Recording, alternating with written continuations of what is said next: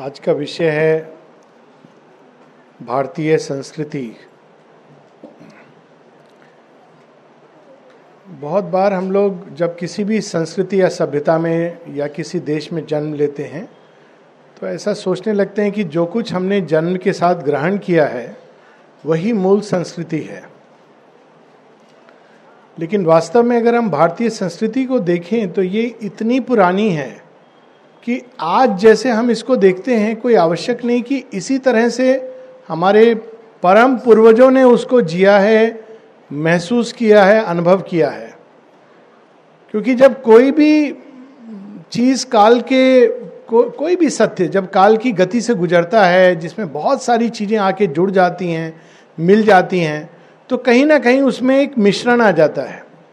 उसका original truth कहीं छिपा, बहुत गहराई में छिप जाता है। भारत के साथ भी ऐसा ही कुछ हुआ है। अगर कोई पूछे कि भारत क्या है एक शब्द में, तो मेरा जो उत्तर होगा वो ये होगा कि भारत एक अभिप्सा है।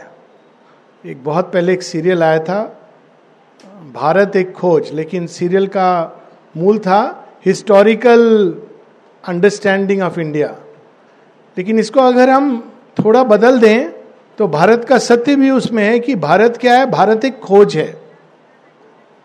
और इस खोज के बिना भारतीय संस्कृति नहीं है। किस चीज की खोज है भारत में? सत्य की। अगर हम बहुत पुराने अपने इतिहास में चले जाएं, वेदों की ऋचाएं, उसके भी पहले, वेद कहते हैं फोर फादर्स, हमसे भी पहले जो आए थे वो क्या कर रहे थे? वो बाहरी में श्री अरविंद बताते हैं, माता और ये स्वामी विवेकानंद भी कहते हैं कि दो प्रकार की भारतीयता हिंदुइज्म आजकल है। एक है जो किचन का और कुकिंग पॉट का। किचन और कुकिंग पॉट का भारतीय संस्कृति क्या है कि बर्तन कैसा होगा, किसने उसमें क्या पकाया होगा, किस जात का होगा, वो मैं खाऊं या नहीं खाऊं, किस शास्त्र में, किस कर्म कांड में क्या लिखा है, कौन से दिन व्रत है, कौन सा उपवास है। ये कुकिंग पॉट की सभ्यता भारत की मूल सभ्यता नहीं है। दोनों ही कहते हैं कि there are two kinds of Hinduism, one of the kitchen variety, तो उसकी हम लोग बात नहीं करेंगे, उससे हम सब परिचित हैं। उसमें जो हाईएस्ट अथॉरिटी है वो कौन है? ब्राह्मण है या फिर पंडा है, ये दो लोग हाईएस्ट अथॉरिटी हैं। लेकिन जो मूल अगर हिंदुइज्म में हम जाएंगे, ये यहाँ तक कि जिन लोगों ने वेद की ऋचाएं रची, बहुत कम लोग ये जानते हैं कि अधिकांश लोग उसमें छात्र तेज से भरे हुए थे। दे वर सीकर्स, एडवेंचरर्स, खोज रहे थे। क्या खोज रहे थे? सत्य को खोज रहे थे। असदो मा सद्गम्य, ट्रुथ कहाँ है, ट्रुथ कहाँ है।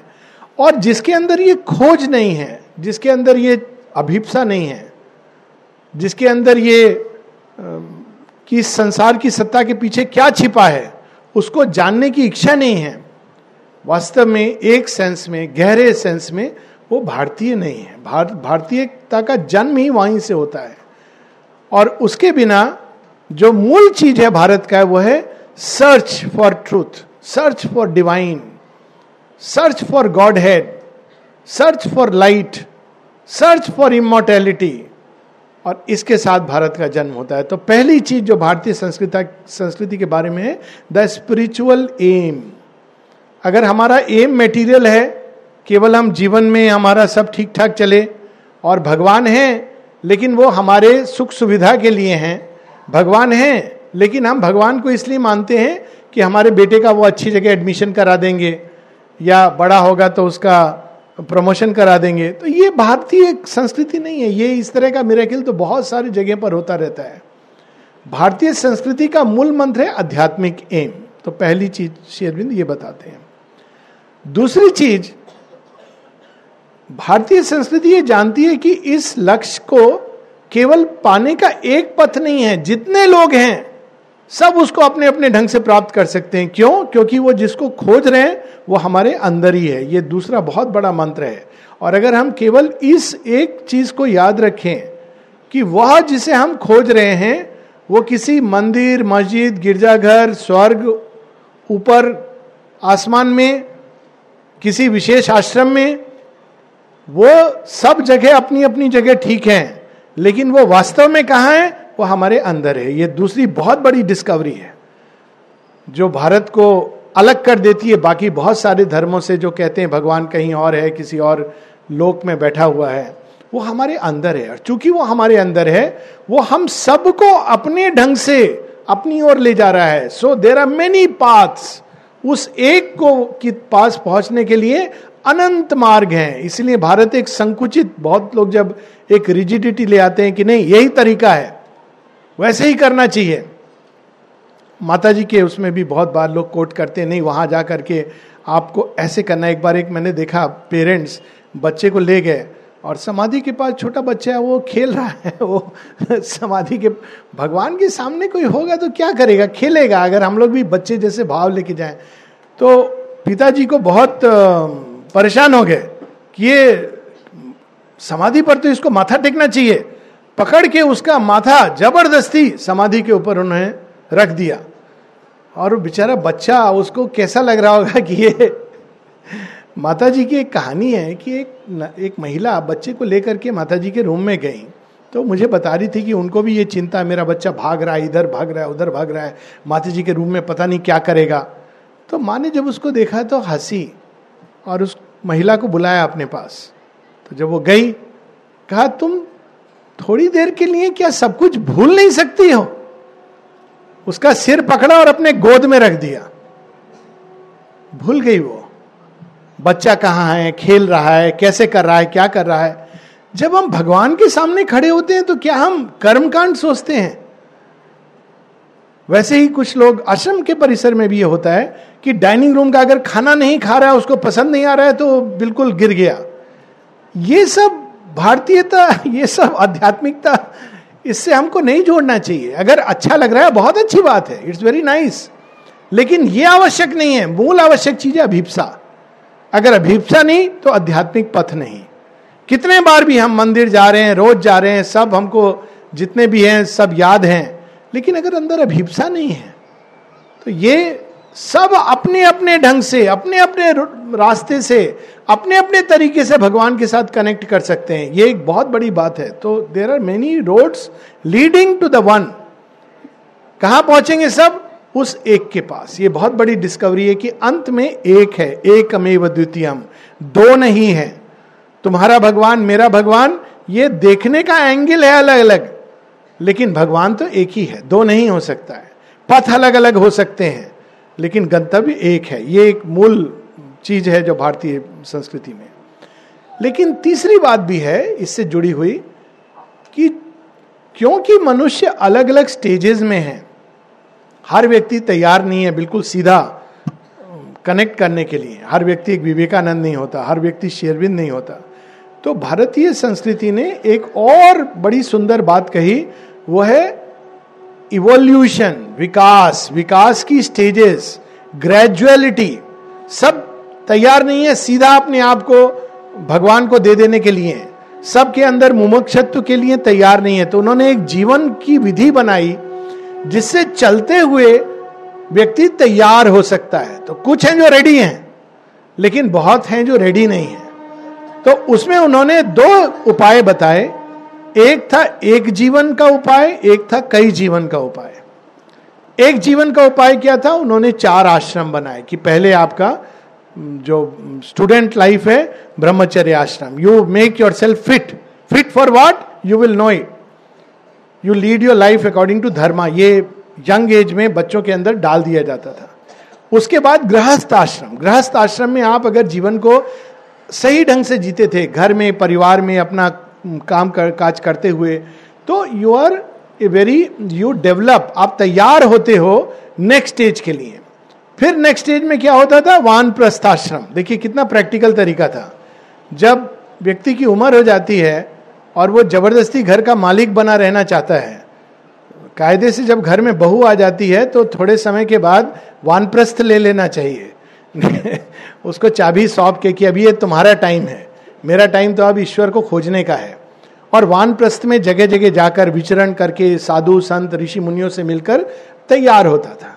और अंत में संन्यास आश्रम, सब कुछ को छोड़ करके व्यक्ति मोक्ष मुमुक्षत्व को लाकर। तो ये प्रिंसिपल ऑफ ग्रेजुअलिटी जो एक जीवन में, ये बड़ी अद्भुत चीज है कि अलग अलग समय पर अलग अलग तरीका है आपको हमको तैयार होने का। ये भी रिजिड रूल नहीं था। सुखदेव जैसे भी थे जो यंग एज में ही जिनके अंदर मुमुक्षत्व पैदा था, लेकिन ऐसे भी थे जो अंतिम समय तैयार होते थे एक लंबे समय के बाद। दूसरा, उन्होंने मेनी लाइफ्स के कोर्स में भी स्टेप्स और स्टेजेस बनाए, जिसको गीता में चातुर्वर्ण के नाम से कहा गया। चातुर्वर्ण सरनेम से जाति, ये तो उसका डिस्टॉर्शन है, उसको वो अब चला गया, बहुत अच्छी बात है। ओरिजिन में चातुर्वर्ण क्या था कि शुरू में व्यक्ति जब नया नया मानव देह धारण करता है तो देह आत्मबोध, वो देह को ही समझता है सब कुछ, आत्म तत्व को नहीं जानता। फिर उसके आगे वो प्राण चिन्ह में होता है, प्राण को सब कुछ समझता है। फिर मन चिन्ह में होता है, मन और विचार को सब कुछ समझता है। फिर वो ज्ञान चिन्ह में होता है और आत्म तत्व को ढूंढता है। ये यात्रा थ्रू मेनी लाइफ चलती है, और हर स्टेप के लिए, हर स्टेज पर जब मनुष्य है उसके लिए एक द्वार खुला रहता है। जो देह को ही सब कुछ समझता है, देह चिन्ह में है, उसके लिए रास्ता क्या है? तुम जो कुछ जड़ तत्व है, जो कुछ भी भौतिक पदार्थ हैं, उनके साथ परफेक्शन से डील करो। ये था उसका धर्म। He had to deal with it. उसकी पूजा ही यही थी। उसकी पूजा क्या थी? कोई कारीगर है, जब कोई कृति बनाता है तो बड़ा सुंदर बनाता है। अभी भुवनेश्वर एयरपोर्ट में ना sand art, so beautiful, it is a worship. आपको मंदिर जाने की जरूरत नहीं है, आप वो कर रहे हो, उसमें ही आप भगवान के लिए तैयार हो सकते हो या प्राप्त कर सकते हो। एक क्षत्रिय, उसका क्या धर्म है? उसका धर्म है टू प्रोटेक्ट, रक्षा करना राष्ट्र की भी, और वे जो निर्बल हैं, असहाय हैं, न्याय लाना इस संसार में, ये उसका धर्म है। एक जो ब्राह्मण है उसका धर्म है ज्ञान की चाह। वो ब्राह्मण नहीं है जो पैसे के ऊपर दृष्टि है कि अभी भागवत कथा खत्म हो जाएगा, अभी मेरे को चढ़ावा क्या मिलेगा, कैश में मिलेगा या काइन में मिलेगा, वो ब्राह्मण नहीं है। वो जनेऊ धारण किए है और गेरुआ वस्त्र पहने, तिलक लगाए है और पूरी कहानी जानता है, लेकिन वो ब्राह्मण नहीं है। ब्राह्मण कौन है? किसी भी में जन्म लिया हो उसने, लेकिन उसके अंदर अब ज्ञान की चाह है। जब ज्ञान की चाह आ गई तो वो ब्राह्मण हो गया, वो चाहे कहीं से भी आया हो। और उसके आगे जब इस सीढ़ी से चढ़ता हुआ, तब व्यक्ति अध्यात्म के लिए तैयार होता है। तो ये एक दूसरी बहुत सुंदर चीज जुड़ी हुई है भारतीयता में, कि हम लोग कोई रिजिड मोल्ड में नहीं बंधे हैं जो सबके लिए हैं। हर स्टेज पर अलग अलग तरीके से व्यक्ति तैयार होता है नेक्स्ट स्टेज के लिए, और अगर उसको सही ढंग से जाए तो वो फिर अपना आगे का रास्ता खुलता जाता है। अब एक इसमें अंतिम प्रश्न आता है कि फिर वो सही ढंग क्या है, हम कैसे कर्म करें, किस हिसाब से निर्णय करें। यहां भी हम देखते हैं कि एक बहुत वाइड और प्लास्टिक रूल है। बहुत सारे रिलीजियस में आप देखेंगे कि एक रूल बना दिया जाता है, एक किताब में लाइन खींच के, ये करो, ये मत करो, ये अच्छा है, ये बुरा है। लेकिन भारतवर्ष में जो शब्द यूज किया गया है वो है धर्म। धर्म को, और यहां तक कह दिया गया धर्म बहुत सूक्ष्म है, धर्म को हम किसी भी बाहरी चीज से नहीं जोड़ सकते। धर्म एक आंतरिक अवस्था है। जब माता जी से किसी ने पूछा कि क्या करना चाहिए, क्या नहीं करना चाहिए, तो माता जी ने जो उसका उत्तर दिया है वो वास्तव में धर्म की ही सूक्ष्म व्याख्या है। माता जी कहती हैं, वह सब कर्म जो ज्ञान की ओर, एकता की ओर, प्रकाश की ओर, शांति की ओर, सामंजस्य की ओर ले जाता है, वो करना चाहिए। That is dharma. और वह सब जो डिवीजन की ओर, वो अभी बात कर रहे थे ना, बहुत अच्छी बात कि टुकड़ा टुकड़ा, something you were mentioning, it is a dharma. It has nothing to do with India और एनीवेयर। जब भी कोई वृत्ति खंड करना चाहती किसी चीज को, तो भयानक है, वो दुष्प्रवृत्ति है, वो अधर्म है। वो चाहे किसी भी राष्ट्र में हो, किसी भी देश में हो, जब कोई चीज किसी को तोड़ना चाहती है, तो माँ कहती है, anything which creates division, disunity, darkness, obscurity is adharma. जो भी चीज हमको अंध तमस की ओर ले जाती है, तो हम कैसे जाने क्या चीज अंध तमस की ओर ले जा रही है? क्या चीज हमको डिवीजन की ओर ले जा रही है, वहां भी बड़ा सुंदर इसमें एक भारतीय संस्कृति में प्रकृति के बारे में बताया गया। कौन सी प्रकृति हमको अंधकार की ओर ले जाती है, कौन सी प्रकृति हमको प्रकाश की ओर ले जाती है। तो एक है आसुरी प्रवृत्ति जो तमो रजोगुण से उत्पन्न होती है, और दूसरी है दैवी प्रकृति जो सत्व रजोगुण से उत्पन्न होती है। तमोगुण में दिया हुआ दान भी अंधकार पैदा करता है, और सत्व गुण में दिया हुआ दान प्रकाश और सुख को क्रिएट करता है। यानी कोई भी चीज जब हम करते हैं तो कर्म इंपॉर्टेंट नहीं है, उसके पीछे जो मंतव्य है वो इंपॉर्टेंट है। तो ये सब चीजें हम लोग चूंकि धीरे धीरे धीरे विस्मृत हो गई हैं और बाहर का एक केवल ढांचा बचा है, तो फिर से उसको अगर हमको वापस लाना है तो क्या करना चाहिए। श्री अरविंद कहते हैं, 3-4 मूल मंत्र देते हैं संक्षेप में, इसलिए मैं शीघ्रता से जा रहा हूँ। पहला है कि हमको वापस, we have to recover the Aryan way of life. आर्य कौन है? आर्य बनना है। आर्य कोई जाति नहीं है, आर्य एक मनोवैज्ञानिक अवस्था है, एक प्रकार की मनुष्यता है जो सारे संसार में पाई जाती है। अनार्य भी एक प्रकार की मनुष्यता है जो सारे संसार में पाई जाती है। आर्य का किसी केवल एक भूखंड से उसका चित्रण नहीं है, लेकिन भारत में इस चीज को बहुत महत्व देते थे। आर्य क्या होता था, वो उसका धर्म क्या होता था, वो युद्ध करता था, और किससे युद्ध करता था? अंधकार से युद्ध करता था। क्यों? अपने अंदर प्रकाश को लाने के लिए।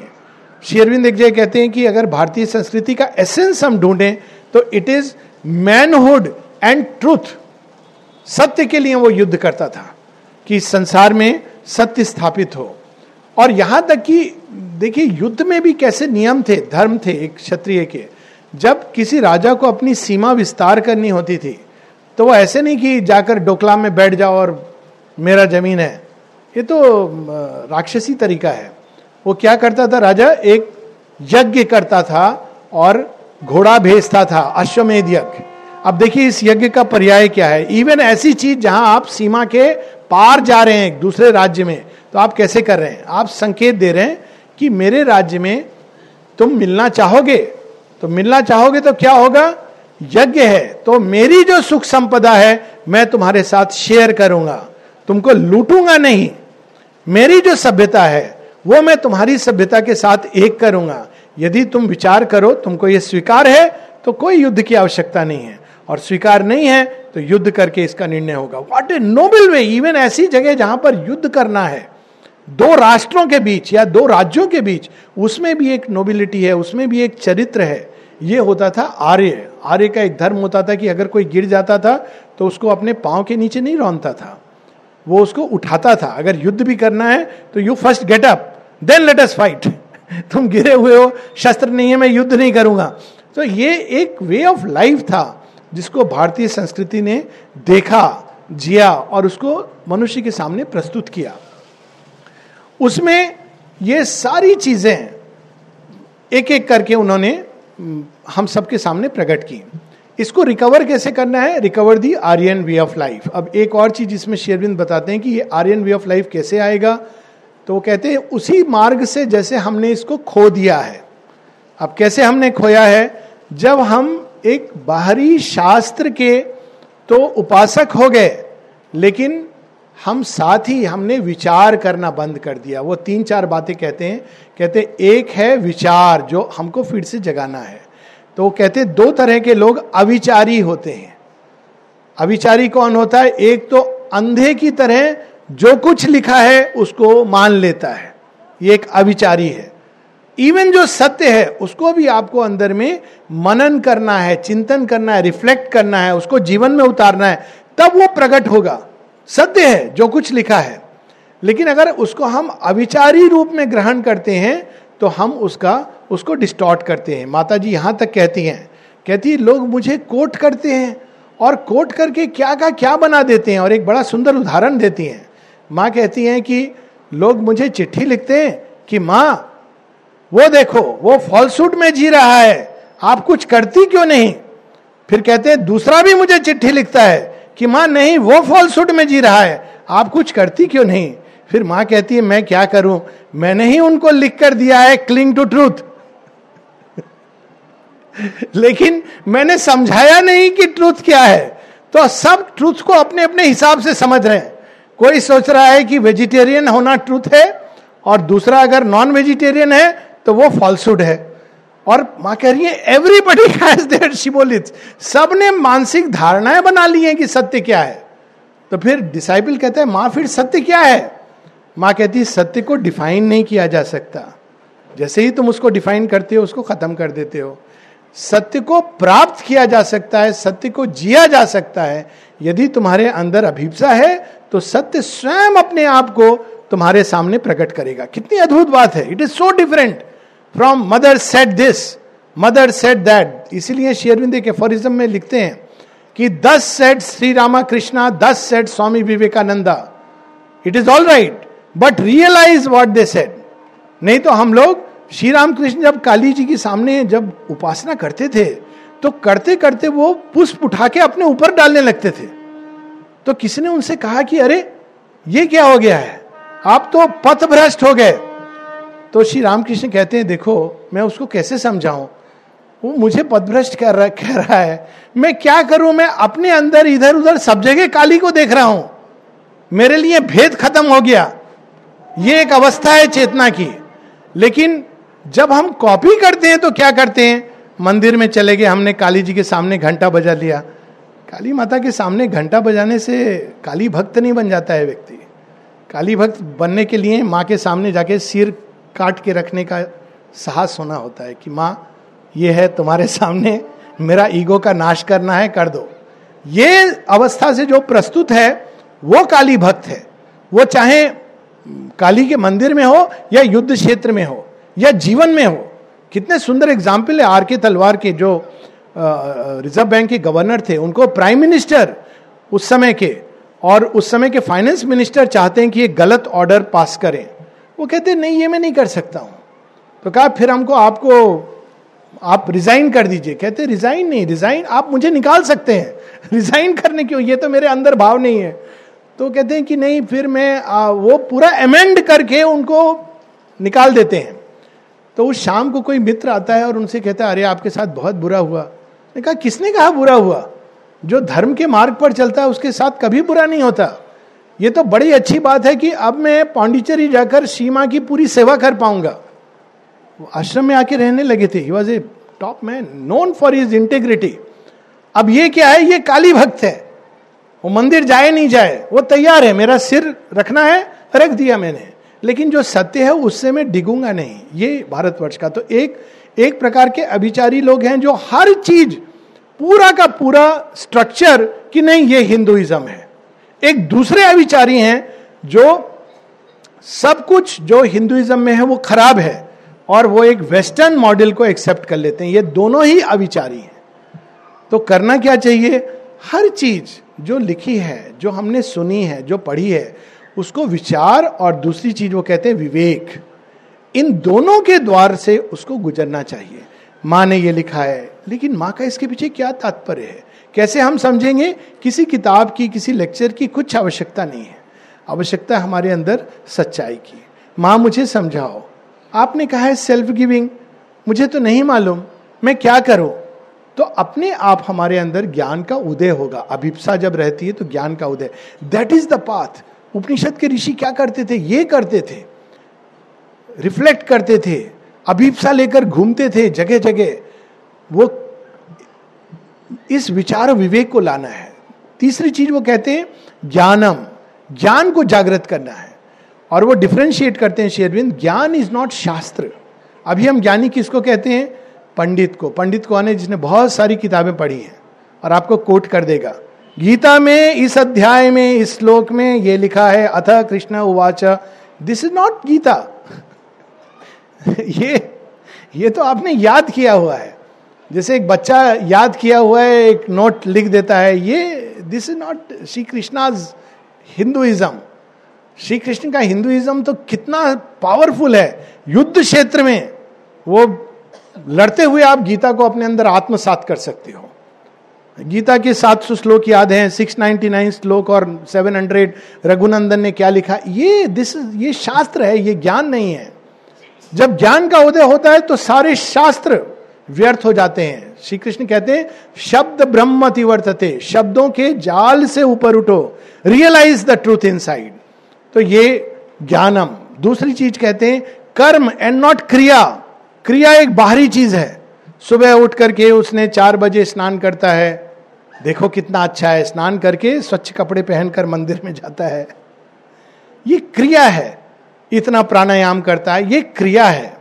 कर्म कैसे करता है? स्वार्थ में बसकर कर्म करता है। फिनिश्ड।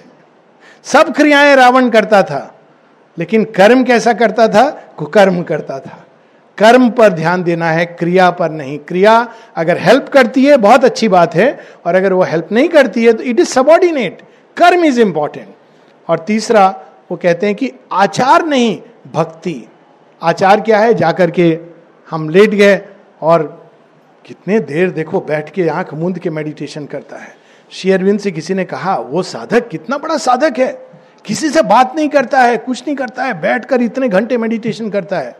श्री अरविंद ने क्या ह्यूमरसली उत्तर दिया, कहते yes he meditates on his wife. फिर सहाना दी वो डांस प्रैक्टिस, राधास डांस, तो कहती है हमको जहां प्रैक्टिस करना है वो नीचे एक साधक है, वो कहता है मुझे डिस्टर्ब मत करो। तो श्री अरविंद कहते हैं हाँ वो बहुत सीरियस साधना कर रहा है, हंसी में, better not to use that. फिर कुछ दिन बाद वो कहते हैं अच्छा तुम वो यूज कर लो। तो सहाना दी कहती है आपने पहले मना किया था, एक बड़ा सीरियस साधक है। तो फिर श्री अरविंद लिखते हैं ही इज, पहले लिखा था उन्होंने he is too serious to be danced over, फिर कहते हैं for long he will stop becoming serious. ये एक बाहरी अवस्था नहीं है, बाहरी अवस्था है आचार, आंतरिक अवस्था है भक्ति, सेवा। सबके अंदर भगवान है, ये आंतरिक अवस्था है। हमारी कैसी गति होगी जब हम जिस समय ये सोचने लगें कि सबके अंदर भगवान है, एक छोटा सा मूल मंत्र, our whole life will change. तो ये मूल फाउंडेशंस हैं। ये तो बहुत बड़ा विषय है और बहुत अच्छे अच्छे लोग हैं यहाँ पर, वक्ता हैं। तो ये हमारा मूल फाउंडेशन है और हमको फिर से उस अभिप्सा को अपने अंदर जागृत करना है, फिर से उस आर्य सभ्यता को अपने अंदर स्थापित करना है। और यदि हम ऐसा कर पाए तो संसार की कोई भी शक्ति हमको हरा नहीं सकती है, कोई अंधकार हमारे सामने नहीं आ सकता। वशिष्ठ जब एक दंड से वो विश्वामित्र की कितनी सेना को हटा सकते हैं, श्री कृष्ण जब अकेले अपनी ही 18 अक्षौहिणी सेना का विनाश कर सकते हैं। तो यदि इवन कुछ भारतीय अपने अंदर फिर से सत्यवान बन सकें, ज्ञानवान बन सकें, आत्मवान बन सकें, ब्रह्मवान ब्रह्मभूत बन सकें, तो फिर कौन सी ऐसी चीजें जो भारत के पास आ सकती है। धन्यवाद।